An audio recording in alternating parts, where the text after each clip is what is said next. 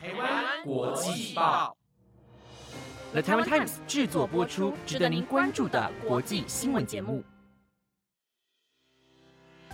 欢迎收听台湾国际报，我是星儿，马上带你来关心今天十月十号的国际新闻重点。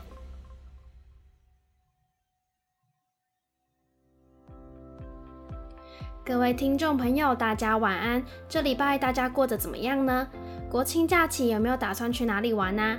在这边和大家分享一个有趣的小故事。一个礼拜前，我收到妈妈传来的一条讯息，居然是 Coldplay 和 BTS 一起合作新歌。刚好我妈妈喜欢听 Coldplay，而我喜欢 BTS，结果居然各自喜欢的歌手一起合作，让我觉得是一个非常有趣的事情。大家也可以去听听看他们合作的新歌《My Universe》哦。那么今天要为大家带来的新闻有：奥地利总理因涉嫌贪腐而下台；俄国独立报总编获得诺贝尔奖，当局却开大量黑名单；美国撤退后与塔利班的首次会谈；以及美国参议院为何放了一个神秘的桌子呢？想了解今天的新闻内容，就跟我一起听完台湾国际报吧。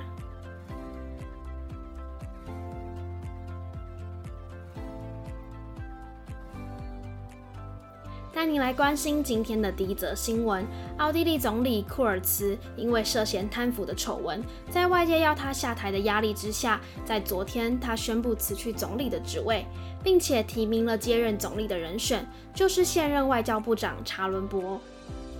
库尔茨是在2017年的时候当上奥地利总理，当上总理那年他才31岁，被誉为全球最年轻的民选领袖。但是他在执政的这四年以来，一直出现许多的风波。而在这个月六号，奥地利的检察官突袭了库尔茨的政党人民党的相关几个地点。检察官表示，会对库尔茨和他的团队展开调查，是因为他们在二零一六年到二零一八年的贪腐交易中，可能有动用到公款，让媒体做对他们有利的报道。但库尔茨否认这个不实的指控，并且表示他很确定能澄清这件事。根据法新社的报道，库尔茨透过电视的转播来声明他的下台，并且表示会让出职位是因为想避免国家的混乱。库尔茨说：“奥地利目前正在努力地对抗新冠疫情，国家现在最需要的就是稳定。如果在这个时间点让国家陷入了多个月的混乱或是僵局，是一件非常不负责任的行为。”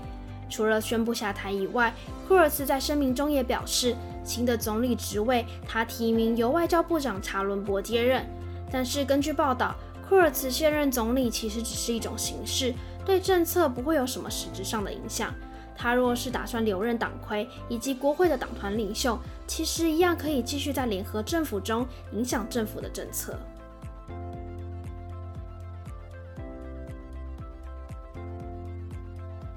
带您来关心今天的第二则新闻：俄罗斯独立报《新报》的总编辑莫拉托夫在八号时获得诺贝尔和平奖，但就在获奖的几个小时后，俄罗斯当局为了打压独立媒体与其他人士的声音，立刻将九名记者以及三家媒体机构列为外国代理人。这样的举动其实和新增黑名单没有不同。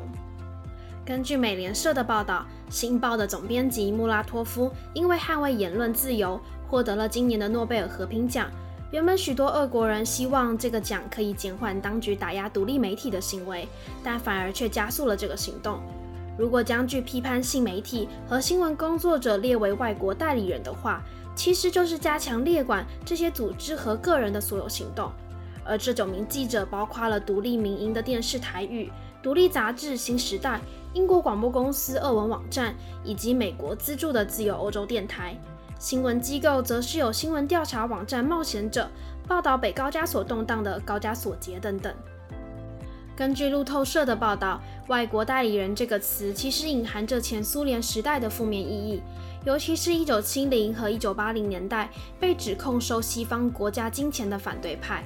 而俄罗斯在二零一二年时就通过立法，给予当局将媒体机构和非政府组织列为外国代理人的权利。在当局列出名单之后，这次的诺贝尔奖得主穆拉托夫表示，俄罗斯的行为是企图将独立的声音封锁，并且表示他想将诺贝尔奖金用在协助遭当局报复的俄国记者身上。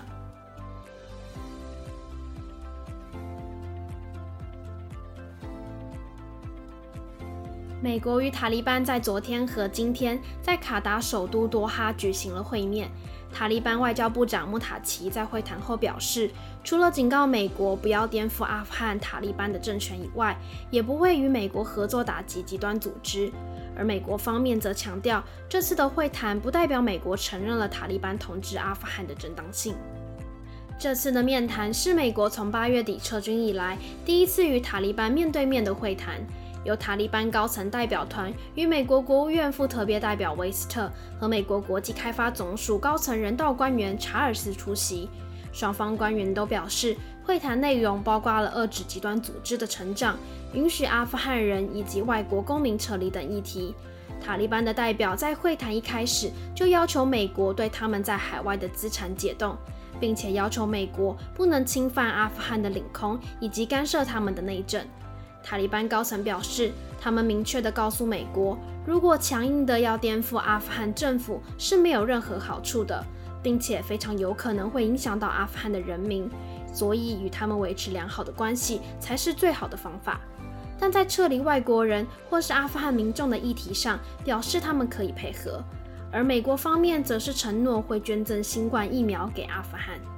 除此之外，根据美联社的报道，塔利班政治发言人夏亨表示，虽然伊斯兰国 （ISIS） 已经开始在阿富汗发动攻击行动，但是塔利班并不会与美国合作打击近日成长的 ISIS。他表示，他们是有能力自己解决的。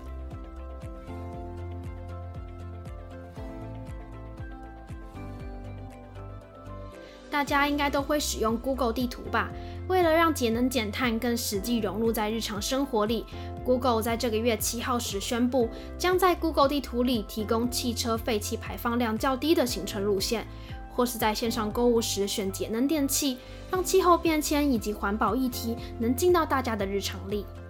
最近，世界各地时常传出极端气候的出现。Google 的执行长表示，气候变迁的危机已经是不可忽视的存在。不只是企业，现在越来越多人会思考能为地球做些什么。许多人都想为了环境保护尽自己的一份心力。Google 希望在2022年结束以前，能帮助十亿人实行更多符合永续理念的选择。因此，从这个月七号开始，Google 旗下的产品会陆续推出新的功能，提供民众实现有序理念的想法。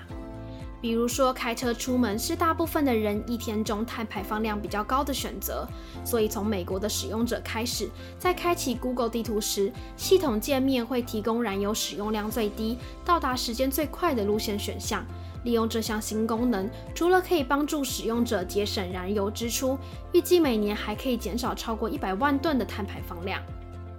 不仅是这个，为了提升交通耗资的效率，Google 同时也运用了人工智慧的方式进行初期的研究。而 Google 执行长表示，已经在以色列进行过这项研究，用在预测路况以及改善交通耗资。而根据研究结果，当地人的耗油量和堵在十字路口的时间有因此减少了百分之十到二十。未来预计将这项研究扩展到其他的城市。不只是企业，环境保护的问题是全球都必须注重的问题。一次次日常随手的好习惯，就有可能改善气候变迁。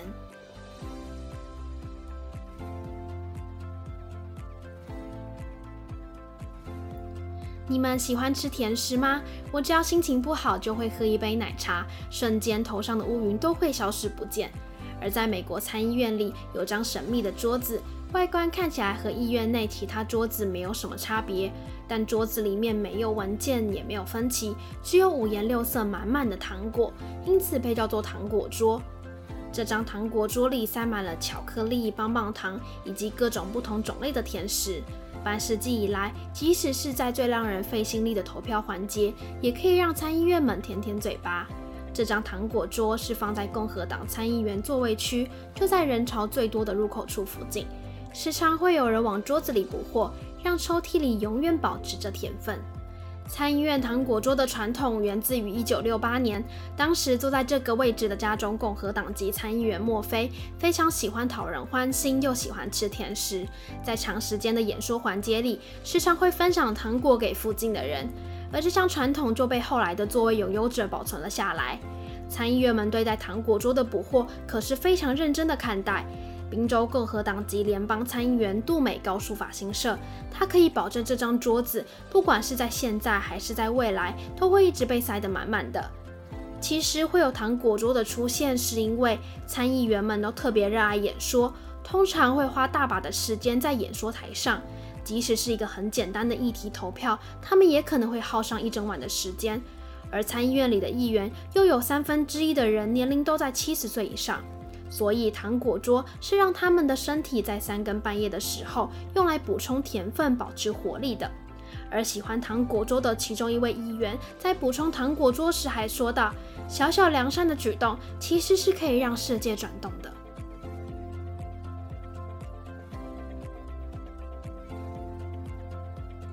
以上就是今天的台湾国际报节目内容，都有了台湾 Times 制作播出。欢迎大家去追踪我们国际报的 IG，和小编一起互动。有想听的新闻题材，也都可以在 Apple Podcast 底下给我们留言哦。我是星儿，我们下礼拜再见。